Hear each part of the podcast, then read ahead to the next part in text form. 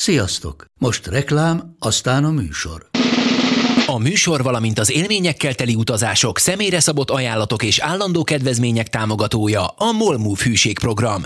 Nyisd meg a Molmove appot a profilodba belépve, add meg a hihetetlen promóciós kódot, és tankolj Molevo és Evo Plus üzemanyagjainkból 15 forint per liter kedvezménnyel. Ne feledd, a hihetetlen promókóddal most még jobban megéri Molmove tagnak lenni. Vége a reklámnak, jön a műsor. December 7th. Dass ich nicht in diesem Jahr Uh, Houston, we've had a problem. Ma hajnalban a szovjet csapatok I have a dream. Sziasztok! Sziasztok! Ez itt a Hihetetlen Történelem Podcast, én Andris vagyok. Én pedig Tündi. A mai adásunk témája pedig Robin Hood lesz, és az ötlet pedig onnan jött, hogy nem tudunk sokat Robin Hoodról, viszont már láttunk pár feldolgozást, és arra gondoltunk, hogy utána nézhetnénk, viszont amit anyagot találtunk róla az interneten és máshol, azok alapján úgy tűnik, hogy a szokásoshoz képest egy kicsit rövidebb lesz ez az adás, de is próbáljuk minél több tartalommal megtölteni. Igen, tehát hogy ugye egy eléggé legendás alak, és ö, nyilván mindenki hallott már róla. Én először gyerekkoromban ö, találkoztam a történetével, és szerintem sokan láttátok a Disney feldolgozást. Egy iszonyatosan cuki mese, ahol Robin Hood egy róka, és ö, tágbarát egy medve? Egy medve? Nem. Little John a medve. Mindegy, szóval lényeg az, az, hogy nagyon aranyos kis állatos mese, és hát még mi, amikor készültünk az adásra, akkor Tündi megnézette velem, igen, mondtam az Andrésnak, hogy nézzük meg. Nyilván nem ez volt a forrásunk, úgyhogy ne aggódjatok. De amúgy egy szerintem egy nagyon cuki mese. Én azt gondolom, hogy a nosztalgia értéke egy kicsit magasabb lehet Tündinél, úgyhogy felnőtt fejjel megnézve egy borzalom volt. De alig, ha nem, hogyha láttam volna öt évesen, én is szeretném ezt a mesét, de így utólag megtekintve, hát nem tudom. Én mindenkinek ajánlom. Talán kezdjük azzal, hogy Robin Hoodnak a nevében ugye benne van, hogy Hood, és ezt valószínűleg minden angolul tudó hallgatónk tudja, hogy a Hood az ugye ilyen csukját jelent, úgyhogy gyakorlatilag Robin a csukjás, így mondhatnánk magyarul, ennek ellenére ugye magyarul is ez a Robin Hood kifejezés maradt meg, vagy ezt használjuk. Hát ugye a sztereotípiák, vagy ugye az ismert dolgok Robin Hooddal kapcsolatban az, hogy ő egy törvényen kívüli ember, aki zöld ruhában jár, és ö, ugye mindig nála van a nyila, a tegze, hogy mondják ezt? Tegez. Tegeze. Tegeze. Igen, és a Sherwoodi erdőben lakik, és van egy ilyen kis bűnbandája, de hogy azért úgy gondoltad, hogy a köznyelvben szerintem úgy szerepel, hogy ő egy tiszta szívű ember, és ugye a gazdagoktól lop, és szétosztja a szegények között, és a Nottingham, Nottingemi? A Tingemi. Ah, és a Nottinghami sheriffnek pedig borsot tör az orra alá. Úgyhogy így, így híresült el, hogy ő ilyen kis jópofa kalandozó figura. Az általános történetben, amit mindenki tud, ott van egy Marian nevű hölgy is, akiben beleszeret, és akit egy egyes történetek szerint egy íjász versenyen sikerül véglegesen meghódítania, és mindezt úgy, hogy az adószedő és Aljas János király udvara előtt győz az íjász versenyen. Ö, és ugye igazából ez egy pozitív ö, figura így a, a köz, köznyelvben, vagy így a köztudat, inkább úgy mondjuk köztudatban, igen, a köztudatban a jó kifejezés. Szóval hogy ő egy pozitív figura a köztudatban, viszont most utána jártunk, hogy tényleg ö, mi az igaz, mi az igazság a legendákból. És kezdjük talán azzal rögtön, hogy igazából Robin Hood személye egyáltalán nem is biztos, hogy létezett. A róla fennmaradt irodalom és szóbeszéd egyáltalán nem pontos, és a legendák évekkel azután íródtak, amikor az állítólagos Robin Hood valójában élt. Már maga a helyszín is kérdéses, hiszen egyes leírások szerint Nottinghamshire, mások szerint Yorkshire is egyaránt pályázik arra, hogy magáinak mondja a tolvaj fe- fejedelem valódi lakóhelyét. Ugye az évek alatt számtalan legenda terjedt személyével kapcsolatban, így igen nehéz meghatározni, hogy mi lehetett az igazság. Robin Hoodot először egy 1362-ben íródott műben említették meg, a William Langland által írt Pierce Blomel látomásai című verses kötetben. Az egész kötet egy apró említésre méltatja a későbbi hőst, Ö, szerepel benne egy lusta és részeges szerzetes, aki még nem ismeri a Paternosztert, és a mi atyánkot sem, csak a Robin Hoodról és a Chesteri grófról szóló verseket ismeri. Ugye ez nem túl sok információ, de ebből azt feltételezhetjük, hogy már akkor is terjedtek egy bizonyos Robin Hoodról versek, és ugye az ő történetét gyakran jobban ismerték az emberek, mint mondjuk a mi atyánk imádságot. Tehát, hogy valószínűleg egy népszerű és ismert alak volt már akkor is. Egy részeges szerzetes valószínűleg nem lenne elég info ahhoz, hogy most egy rakat Robin Hood filmet készítsenek, úgyhogy az igazi legendák azok onnan származnak, hogy a 15. században több ballada jelent meg, ami Robin Hooddal foglalkozott. A legelső történet címe Robin Hood és a szerzetes barát, a legismertebb történet pedig a Robin Hood vendége című elbeszélés. Az elbeszélések szerint Robin egy kisbirtokos, aki akkoriban gyakorlatilag a parasztok és nemesek közötti társadalmi réteg képviselője, aki harcot folytat a csaló hivatalnokokkal, földbirtokosokkal és a korrupt egyházi szereplőkkel. Ezekben a balladákban már megjelenik maga a Little John is, aki Robin barátjával együtt a Sherwoodi, máshol pedig a Barnsdale-i erdőben bujkál. A sok hasonlóság mellett ezek a történetek egy szóval sem említik Robin Hood önzetlenségét és adakozó kedvét. Sőt, van egy ballada, amiben Robin Hood megöl egy fejvadászt, aki, aki igazából rávadászott, és le is fejezi az illetőt. Úgy hívják ezt az embert, hogy Guy of Gisborne. Igen, ez azért fontos, mert ez van olyan feldolgozás, filmfeldolgozás, amiben megjelenik ez a, ez a Guy.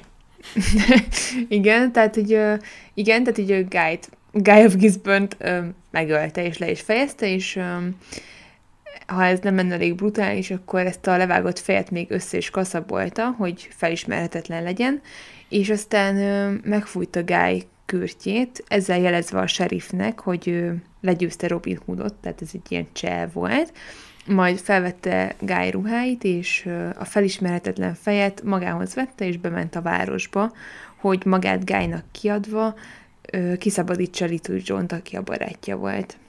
Ugye, aki közben egy börtönben csücsült.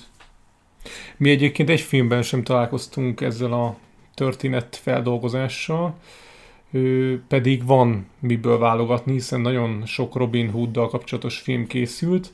Több mint 50 filmet sorol fel az egyik Robin Hooddal foglalkozó honlap, amit gyorsan át is pörgettünk, de így is láttunk érdekes címeket rajta, például a Sherwoodi Szüzek címmel, ahol a Thailandi Survivor nyertese az egyik szereplő, az egyik főszereplő, és hát ő a borítója is igazán csalogató, szóval bármilyen painter szerkesztett ő, borító megirigyelhetné.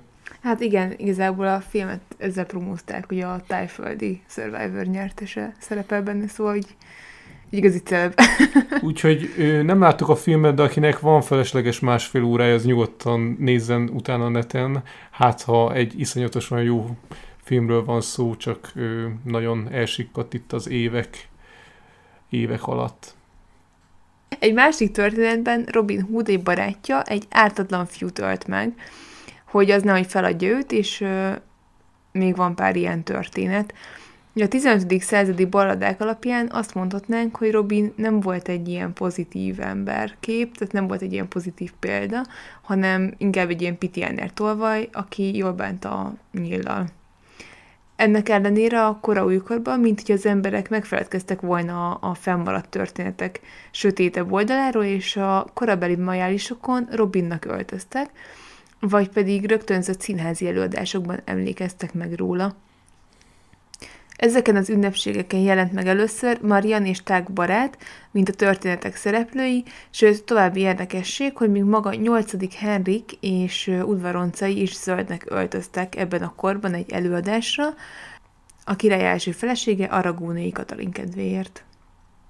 Arra pedig, hogy a történet bemeljék azt, hogy Robin Hood egy keresztes háborúból hazatért veterán katona volt, arra egészen a 16. századig kellett várni. Egy skót író korabeli történelmi könyvében írta azt le, hogy Robin első Richard, azaz oroszlán szívű Richard korában élt, amikor a király testvére János Herceg magához próbálta ragadni a trónt, amíg Richard a keresztes háborúban küzdött, és hát ő ebben a keresztes háborúban küzdött Robin Hood is, aki aztán később visszatért Angliába. De akkor most ez csak egy mítosz. Hát ő nem mítosz, hát az egész Robin Hood egy ilyen nagyon összetett, mindenhonnan egy kicsit kiragadok típusú történet, és az, hogy a keresztes hadjáratokban harcolt, az igazából nem a 15. századi balladákban, nem is hamarabbi történet, hanem csak a 16. 16. században aha. emelték be a Robin Hood történetvilágba, vagy történetkörbe. Uh-huh. Hát érdekes. A 16. század után ö, egyre inkább elszaporodtak ezek a történet kiegészítések. Az útszélén bemutatott rövid történetek a lecsúszottabb rétegek számára volt leginkább inspiráló, hiszen Robin segítette a szegényeket és elvette a gazdagoktól, ami nem volt a jogos tulajdonuk, úgyhogy így a szegényebb emberek körében egy ilyen, hát egy ilyen, nem tudom, igazságosztó, Kicsit nekem most eszembe jutott a viszkis. hogy ő is igazán, jó, ő nem osztotta szét a pénzét, uh-huh, de hogy... A nyugdíjasok kedvenc. de hogy ő is uh, népi hős, vagy nem tudom, tehát voltak, akik kedvelték, vagy nem tudom. Tehát valószínűleg vannak emberek, akiknek szimpatikus az, hogyha valaki egy gazdag embertől lop. Jó, mondjuk egyébként, ahogy tudjuk, azért abban a korban tényleg a gazdagok nagyon brutálisan kizsákmányolták a szegényebb embereket, tehát hogy adók formájában, meg meg nyilván nagyon nagyok voltak a társadalmi különbségek mondjuk a gazdag nemesek és az átlagos emberek között, szóval ez nem annyira meglepő szerintem, hogy, hogy ellenszenvesek voltak a gazdagok. Tehát hát jó, igen, de mondjuk ami mondjuk kiderült itt a történetből, hogy ő, ugye a szegények kedvelték Robin Hood karakterét, de mint kiderült, igazából az eredeti történetekben sehol nem említik azt, hogy ő bármikor is a szegényeknek adott bármit, vagy valamit, ezt inkább ő csak később aggatták rá ezt a szerepkört. Hát olyan, mint hogy Mátyás király is valószínűleg soha nem járt áruhában az országot, Mi? de... de hogy ráragadt ez a, ez a legenda, és hogy az áruhás Mátyás, és ott is igazából, jó, nem ilyen Robin Hood sztori, de kicsit hasonlóak vannak, ugye egy csomó olyan történet van, amikor mondjuk a gazdag bírót, aki igazságtanul ítélkezett, így megbünteti, mm-hmm. meg mhm. ilyesmi. Szóval nekem kicsit most így ez is eszembe jutott. Mm-hmm. Hogy azért ez így itthon Nekünk is egy Robin Hoodunk. a nagy orrú Robin Hood. Na, még maga William Shakespeare is megjelentette Robin Hoodot két darabjában is. Az egyik a Két veronai nemes és az Ahogy tetszik című vígjáték, amiben szerepel Robin Hood karaktere. Igazából neki nincsen szerepe, hanem az egyik szereplőt hasonlítják hozzá, aki szabad fordításban úgy él az erdőben, mint a jó öreg Robin Hood. Igen. Aztán 1883-ban megjelent róla az első gyerekkönyv, ami tovább segítette a legenda terjedését. A folyamat már megfordíthatatlan volt, hiszen ekkor már Robin Hood karakterét mindenki hősnek könyvelte el. És azért láttuk, hogy voltak itt azért lefejezős történetek is. A nyilazás kapcsán egyébként ki kell térnünk pár apróságra. Ugye az íjászok az a 12. században terjedt el igazán ez a harcmód Angliában. Akkoriban, aki a falu legjobb bíjászának számított, az valószínűleg ott egy ilyen helyi sztár lehetett, tehát ott egy nagyon elismert dolognak számíthatott ez egy faluban. Nyilván régebben voltak ezek a falu versenyek, és hogyha ott valaki jól szerepelt, akkor valószínűleg mindenki felnézett rá, hogy ő milyen jól bánik a nyillal, tehát Robin Hood karaktere is ilyen lehetett. Ő viszont ő azt olvastuk az egyik forrásból, hogy az, hogy a hátukon hordják a tegeszt a, az íjászok, az gyakorlatilag az egy ilyen Hollywood ö, kreálta ö, mítosz, igen, mert egyáltalán nem praktikus, hogyha a tag ez a hátadon van, hiszen hogyha gyorsan kell mozognod és helyet változtatnod, és mondjuk szaladnod ö, valamilyen kizsákmányolás során, akkor könnyen kiesnek az íjak, hogyha ez a hátadon van, vagy beleakadnak az ágakba, szóval igazából egyáltalán nem praktikus, sokkal valószínűbb az, hogy ezt az övükön tárolták a tegeszt, és abból lőtték, de hát ugye manapság már csak olyat lehet látni, hogy az ember a hátán viseli. Ugye a mai versenyeken is így vannak a, a, az IS versenyeken a szerep, a, az IS versenyeken a szereplők ugye a hátukon viselik ezt a tegeszt, de ott ugye nem kell mozogniuk, tehát egy helyben állnak, és úgy céloznak, lőnek, tehát ez egy teljesen más szituáció. Hogyha valaki sprintel mondjuk a felszerelésével, akkor az nyilván más. A 12. században élő hősre az angolok gyakran használták az outlaw kifejezést, ami ugye azt jelenti, hogy törvényen kívüli.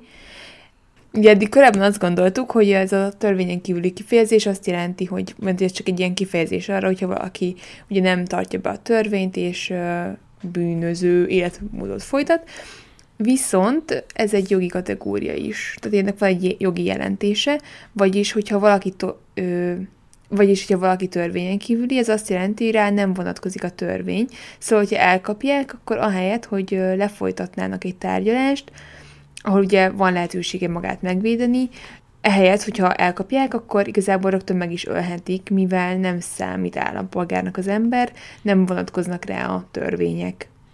Törvényen kívülivé pedig úgy válhatott valaki, hogyha valami rosszat követett el, és nem jelent meg a tárgyaláson, vagy pedig megszökött az igazságszolgáltatás elől, és ez akkoriban nem volt egyáltalán ritka, mert az igazságszolgáltatás eléggé részrehajló volt, és, és hát gondolom voltak emberek, akik sejtették, hogy úgyse úgy, úgyse fogják őket ártatlanak ítélni, és ezért inkább, inkább megszöktek, és akkor ezáltal törvényen kívüliek lettek. Viszont az megint egy érdekes dolog, hogy egyik eredeti ballada sem említi azt, hogy, hogy Robin Hood miért lett volna törvényen kívüli, és ugye, ahogy azt korábban mondtuk, ugye azt sem említette egyik ballada sem, hogy, hogy Robin Hood a szegényeknek osztotta volna szét a vagyont. Tehát ezek alapján mondjuk azt mondhatnánk, hogy ha Robin Hooddal találkozik valaki, aki mondjuk a serif embere, akkor az akár ott rögtön megölheti, hiszen ő, mivel Robin Hood outlaw, ezért nem vonatkoznak rá semmilyen törvények. Viszont a baladák alapján inkább Robin Hood ölte volna meg, mert ugye jól nyilázott. Térjünk át ugye a Sherwoodi erdőre, ami szintén egy nagyon Robin Hoodos dolog. Ugye a Sherwoodi erdő az a Robin Hood legendában egy igen kiemelkedő rész, hiszen ott tevékenykednek, ott kapják el a gazdagokat, akiket kifosztanak, de hát az erdőt ugye Forestnek hívják az angolok, de akkoriban a forest kifejezés nem csak egy erdős területet jelentett, hanem füves, vizes területet, de akár falvakat is ide soroltak, amik a király saját privát területének számítottak, és elsősorban vadászatra használták. Tehát igazából nem csak az erdőt hívták Forestnek, hanem ez gyakorlatilag a királyhoz tartozó területeket ő nevezték így, tehát ez egy nagyobb területnek lehetett mondani. Mondjuk én ezt a vadászterületes dolgot sosem értettem a magyar népmesékben sem, hogy ő mindig elő-elő fordul az, hogy van a királynak egy erdeje, ahol ha te megölsz egy állatot, akkor rögtön Irgumburgum van. Viszont azt nem értem, hogy a királynak az erdeje az, hogyha öt évente egyszer jó, hogyha arra téved, és addig ő senki nem vadászhat az erdejében, vagy csak az általa kijelölt emberek, szóval ez nekem még mindig kicsit ilyen furcsa volt. Hát szerintem voltak hivatalos, hivatásos vadászai a királynak, és akkor ők vadásztak, és akkor feltételezem, hogy ők vitték a zsákmányt a kastélyba. Uh-huh. Hát igen, ez is logikus, csak hát furcsa az, hogy a király területe, aztán lehet, hogy az életben nem vetődik oda, de mégsem teheted be a lábadatod, és nem ő csinálhatsz ott semmit, hiszen a királyhoz tartozik. Hát jó, de ez most is így van, hogy öm, nem vadászhatsz akárhol. Tehát, hogyha van vadászengedélyed, akkor sem mehetsz bármelyik erdőbe is lövöldözhetsz. Jó, egyértelmű, csak mondjuk ez régen valahogy a fejemben az van, hogy sokkal szabadabb volt minden, de lehet, hogy én tévedek. Hát, Köszönöm, Timbi. te vagy tévedhetetlen, Andris. Ja. Na de ezt a rendszert nem csak Andris, hanem a 12. századi emberek sem értették, és ők is bebetévedtek a királyi területekre, és hogyha rajta kapták őket, akkor nagyon szigorúan büntették ezt a tevékenységet.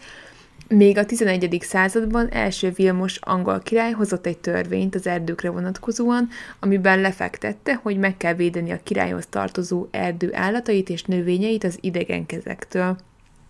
A rendelkezés értelmében, hogyha például valaki kivágott egy fát, az akár azzal is járhatott, hogy az illetőt megvakították, vagy levágták egy karját, viszont hogyha valaki vadászott, akkor azért halálos ítélet is járhatott. Oroszlán szívű Rihárd és első János király idejében a királyi tulajdonhoz csatoltak még több területet, így akik emberöltőkön keresztül egy helyen vadásztak és az erdőből éltek, azok így könnyen megélhetés nélkül maradhattak. És erről nekünk eszünkbe jutott egy történet, Magyarorsz- egy magyarországi történet, az északi határ mellett van egy település, Derenk, ami egy elhagyott falu, és mi itt voltunk már, mert hogy érinti ezt a területet az országos kék túra.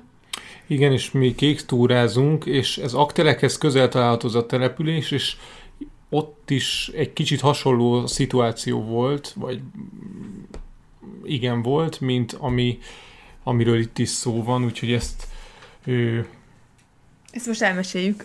Hát gondoltuk, hogy ezt bemeljük, mert egyébként szerintünk egyrészt érdekes, másrészt ö, kicsit hasonlít a szitu a, itt a Sherwoodi erdőhöz, hogy, hogy ki hol vadászhatott és nem. A Derenki településen, ami most egy elhagyatott település ilyen romházakkal, annak idején ő, a török időket túlélték az ott lakók, viszont pár évvel később kitört egy pestis járvány 1711-ben, és az elhagyott ott falut, ugye így a lakosság száma jóval lecsökkent, az Eszterháziak lengyel hegyi parasztokkal telepítették be.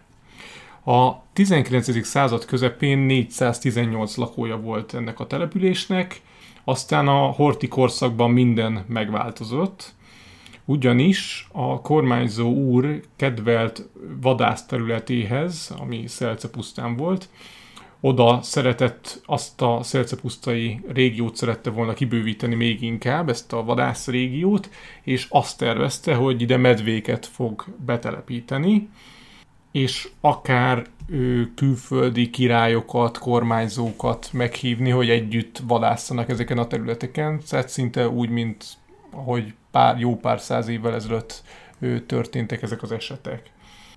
Trianon után, mivel ez a Derenk nevű település nagyon közel volt a határhoz, ezért ezek az emberek elveszítették az erdeiknek a jó részét, viszont Horti kormányzó által hozott rendelkezés alapján pedig nem vadászhattak többé azon a területen, amit megszoktak, hogy azokon a területeken vadásznak, és az biztosította a megélhetésüket. Úgyhogy egyébként egy idő után elkezdtek inkább a határon keresztül csempészni dolgokat, mert úgy látták, hogy abból inkább meg tudnak élni. Mindegy, a lényeg a lényeg, hogy ő addig fajult ez a helyzet, hogy 1940-ben igyekeztek a lakosságot rábírni az önkéntes elköltözésre, de mivel csak pár család költözött magától, ezért 1943-ban erőszakkal telepítették ki az ittenieket, és házaikat, templomukat lerombolták. A mai napig tartják az itt lakókkal kapcsolatot, és minden év júliusában megtartják a falu helyén a Derenki búcsút, de hogyha most elmegy oda az ember, akkor gyakorlatilag ilyen volt házak, ilyen gazdal benőtt helyét lehet csak látni. Ugye Magyarországon, a kis Magyarországon nincsen olyan sok ilyen falu, amilyen ő elnéptelenedett, és ő még látogatható, vagy látszódnak a, a régebbi romok. Minden esetre ez a szituáció nagyon hasonlít ahhoz, ami Robin Hood idején lehetett, amikor a király úgy döntött, hogy, hogy minél több területet kiterjeszt, és ő minél több területre bevezeti ezt, hogy ott nem lehet vadászni azoknak, akik előtte ott vadáztak, tehát ő érthető azoknak az embereknek az elkeseredettsége, és kilátástalansága, akik nyilván nem értettek azzal egyet, hogy a megélhetésüket elvegyék. Hát igen, és pont emiatt egyre többen választották, most visszatérve a Sherwoodi erdőhöz, egyre többen választották a, a kor emberei közül a törvényen kívüli életmódot, és egész sok törvényen kívüli szabadságharcos is felemelkedett ebben a korban, és ők híresek is lettek. Például az egyikőjük a Kenshemi William, aki fontos szerepet vállalt abban, hogy leverje azokat a francia seregeket, akiket az első János királlyal elégedetlen bárók hoztak az országba, és gyakorlatilag arra törekedtek, hogy a franciák segítségével megdöntsék a király. William segítségével sikerült kiűzni a franciákat az országból, melyet a király azzal hálált meg, hogy nagy vagyont adott a korábbi törvényen kívülinek, és ezen kívül még nemesi rangot is kapott. Az ilyen és ehhez hasonló valós történetek adhatták az alapját a Robin Hood legendáknak, hogy ugye van egy törvényen kívüli, aki jó útra tért, hűséges lesz a királyhoz, és segíti őt, és így a végén pedig elnyeri a méltó jutalmát, tehát ez igazából egy, hát nem tündérmese, de egy ilyen klasszikus, szerintem egy klasszikus mese, tehát ugye nyilvánvalóan nehéz sorsú ember, aki a szívében jó, de aztán öm, történik valami, segít, és minden jóra fordul, és happy end. Tehát, hogy tulajdonképpen Robin, Robin Hood legenda valószínűleg így, így alakulhatott ki. Igen, és most érkezünk el egy másik fontos ponthoz, ugyanis arról a Roger, hát nem tudom, Godberd, Godberdről fogunk beszélni, akik ő, egyes történészek szerint ő maga Robin Hood lehetett, hiszen nagyon sok hasonlóság van a, az életükben. Ez a Roger Godberd egy valós személy volt, tehát róla tudjuk, hogy ő tényleg létezett. Roger Godberd akkor vált ő törvényen kívülivé, amikor Edward herceg ellen harcolt, aki az akkori angol királynak volt a fia.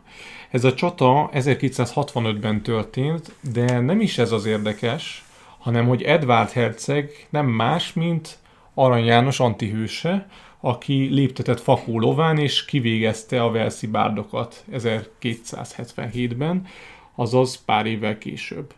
Tehát, ha igaz a történet, akkor nem csak Arany Jánosnak volt problémája Edwarddal, hanem már Robin Hoodnak is. Roger Godberd a vesztes küzdelem után a bitófa elől inkább elmenekült, és a törvényen kívüli életet választotta a Sherwoodi erdőben. Ott nagyjából egy száz főből ő álló csapatot szervezett maga köré, akikkel négy éven keresztül portja, portyázott a közeli vidéken, míg el nem kapták. Azonban több Robin Hood feldolgozáshoz hasonlóan sikeresen megszökött a Nottinghami kastélyból, később ismét elkapták, és nem lehet tudni pontosan mi történt vele. Egyes vélemények szerint kegyelmet kapott, más feltételezések szerint börtönben halt meg. De ezek alapján Roger Godberd élete az nagyon hasonlít ahhoz a Robin Hood sztorihoz, amit ma ismerünk. Tehát, hogyha belegondolunk a történetbe, és 1265-ben Roger Godberd jobb íjász, akkor Arany János nem tudta volna megint a Velszi bárdokat. Hiszen nem történt volna meg. Oké. ha nem a ballodákat vizsgáljuk, hanem a hiteles történelmi dokumentumokat, akkor 1225-ből rendelkezésre áll egy bírói határozat, amiben egy bizonyos Robert Hood nevű embert köröznek, kiadtak rá körözést, azért, mert megszökött a börtönből. 32 shilling és 6 penny volt a jutalom, amit felajánlottak annak, aki nyomra vezeti a, hát nem tudom, hát, vagy a rendőrséget, vagy elkapja igen ezt az embert, és ez mai, mai árfolyamon nagyjából félmillió forintnak megfelelő összeg. Ezért annak idején két lovat vagy négy tehenet lehetett vásárolni, tehát hogy ez egy biztos jó motiváció volt, hogy valaki elkapja a Robin Hoodot, vagy Robin Hoodot. Pár évvel később pedig egy másik hivatalos feljegyzés egy William Rob Hood nevű törvényen kívüli emberről emlékezik meg, Ezeket a korabeli feljegyzéseket olvasva nem jutunk közelebb Robin Hood valódi kilétéhez, de arra lehet következtetni, hogy abban a korban a Rob Hood, Robin Hood kifejezéseket gyakorlatilag minden ismeretlen kilétű törvényen kívüli emberre használták, mint gyűjtőnevet. Tehát, hogy igazából ez egy ilyen, nem tudom, egy ilyen, ilyen olyan név volt, amivel, tehát ilyen jelző tulajdonképpen. Igen, tehát mondjuk, hogyha tehát akik az erdőben mondjuk bevonultak, ott szinte minden embert, akiről nem tudták, hogy ki, azt mondták, hogy Kispista helyett, hogy az Robin Hood. Mm. Mondjuk ez nagyon bután hangzik, de a történelmi források arra engednek következtetni, hogy abban a korban ez általános volt, hogy a törvényen kívüléket ezeket a, ezen a területen Robin Hoodnak vagy Robin Hoodnak nevezték. Uh-huh. A kutatók a balladák alapján azt is megpróbálták rekonstruálni, hol hallhatott meg a híresség. Ezek alapján egy Kirklees nevű apátságban hunyhatott el, ahol utolsó kívánsága szerint Little Johnnak úgy mutatta meg, hogy hova szeretné, hogy temessék, hogy kilőtt az ablakon egy nyilat, és ahová nyilvessző érkezett, oda kérte, hogy eltemessék. Ha igaz a legenda, akkor az apáca főnök ölte meg, aki a sérülten odaérkező Robin Hoodot túlvéreztette a kezelés alatt. Az, hogy mi lehetett az indoka arra, hogy megölje, arra nincsenek sejtéseink, vagy az is lehet, hogy csak egyszerűen véletlenül halt meg ebben a túlvéreztetésben.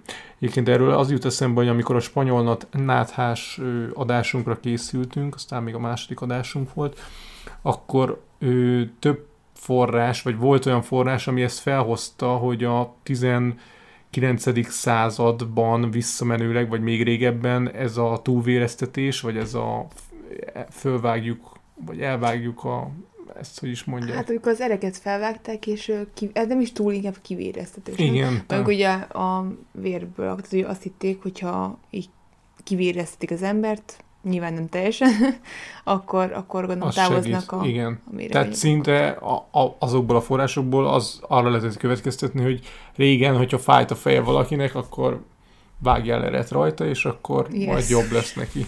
Hát igen, és akkor én feltételezem, hogy akkor még nem biztos, hogy tudták, hogy mi a különbség a véna és az artéria között, szóval hát biztos voltak itt ilyen csúnya betegség. Akkor lehet, hogy az apáca főnöknő ezt nézte el? nem tudhatjuk. Ezt már valószínűleg nem tudjuk meg. És ugye ennek az apátságnak egy bizonyos része még ma is létezik, de a környékének közelében nem található sírhely, vagy legalábbis nem egy nyíl lövésnyire az apátságtól. Nem sokkal messze viszont van, amit sokan Robin Hood nyughelyének feltételeznek, és egy kis kővel meg is van jelölve, és körbe van véve kerítéssel. Magán területen van, és hát igazából a helynek szakrális jellege is van, ezért nem lehet leásni, viszont a radaros vizsgálat alapján semmi sem, tehát nincs semmi a, föl, a földben a kő alatt, úgyhogy ö, valószínűleg nem ott nyugszik Robin Hood. Azt, hogy meghatározzuk, hogy pontosan hol nyugszik Robin Hood, az csak bonyolítja az a helyzet, hogy pár év előállt egy történész egy olyan elmélettel, miszerint az 1600-as években volt egy rajz, ami Robin Hoodnak a sírkövét ábrázolta. Viszont ez a sírkő, ez nem az apátság közelében lévő sírkő, hanem egy Luxley nevű helyen lévő sírkőre mutat, vagy azzal egyezik meg ez a rajz és mint tudjuk, vagy akik láttak már egy-két Robin Hood filmet, azok tudják, hogy Robin Hoodot egyes történetekben Luxley-nak is nevezik, ő, aki az ottani földesúr, de hát egyes források szerint ez a történet igencsak megkérdőjelezhető, hiszen elvileg a 18. században valaki ezt a sírkövet meghamisította, és utólag lett oda téve. Tehát mm, a lényeg az az, hogy nem tudjuk hol fekszik, nem tudjuk ki volt Robin Hood, de mégis nagyon sok mindent feltételezünk róla, de valószínűleg az igazságot sosem fogjuk megtudni. Minden esetre a, az emberek fejében úgy él, mint egy jóságos fejvadász. Hát egy ilyen hős. De egyébként van még egy elég meredek feltételezés Robin Hoodról, egy történész gondolta ezt a elméletet, hogy... És talán Robin- nélkül nem is lenne kerek a történet, nem? Igen, ez alapján, tehát, hogy ő azt gondolta, hogy Robin Hood meleg volt, és így a társadalom kitaszította őt magából, és az erdőbe menekült, ahol pedig Little Johnnal szoros barátságot kötött. A kutatás során azt hittük, hogy közelebb fogunk kerülni az igazsághoz, és világosabb lesz számunkra, hogy val- valójában ki lehetett Robin Hood. Minden esetre elég sok mindenről beszéltünk, és ezek alapján már ti is láthatjátok azt, hogy ő egy igencsak összetett története van Robin Hoodnak. Valószínűleg sosem fogjuk megtudni az igazságot. Minden esetre reméljük tetszett nektek ez az adás, és hallgassatok minket legközelebb is. Addig is vigyázzatok magatokra, sziasztok! Sziasztok! A forrásokat megtalálhatjátok a leírásban, vagy a hihetetlentörténelem.simplecast.com-on. Kövessétek a Facebook oldalunkat is, a Hihetetlen Történelem Podcast Facebook oldalt, ahol három naponta jelentkezünk érdekes villámtörükkel. Örömmel fogadunk e-maileket is a hihetetlentörikukat.gmail.com e-mail címen, hogyha esetleg kérdésetek, észrevételetek lenne az adással kapcsolatban. A podcastet megtaláljátok az Apple Podcast adatbázisában, Spotify-on, Google Podcasten és még sok más helyen is. Hallgassatok minket máskor is. Sziasztok! Sziasztok! Ha más podcastekre is kíváncsi vagy, hallgassd meg a Béton műsor ajánlóját. El tudod képzelni, hogy a podcastet, amit éppen most hallgattál, fél év múlva már a mesterséges intelligencia generálja? Mi sem. De ha érdekel, eljött már a gépek lázadása. Hallgass bele az Embertelen podcastbe. Orsós Lajos vagyok, a műsor házigazdája. Egyelőre még élőben. Egyelőre. Fedezzük fel együtt, hogyan ismerkedik, randizik, mesél és vitatkozik Betty és Péter, két teljesen mesterséges intelligencia. Lajos, a podcast címét mond még egyszer, Léci. Oké. Okay. Embertelen podcast. Ez a műsor a Béton közösség tagja.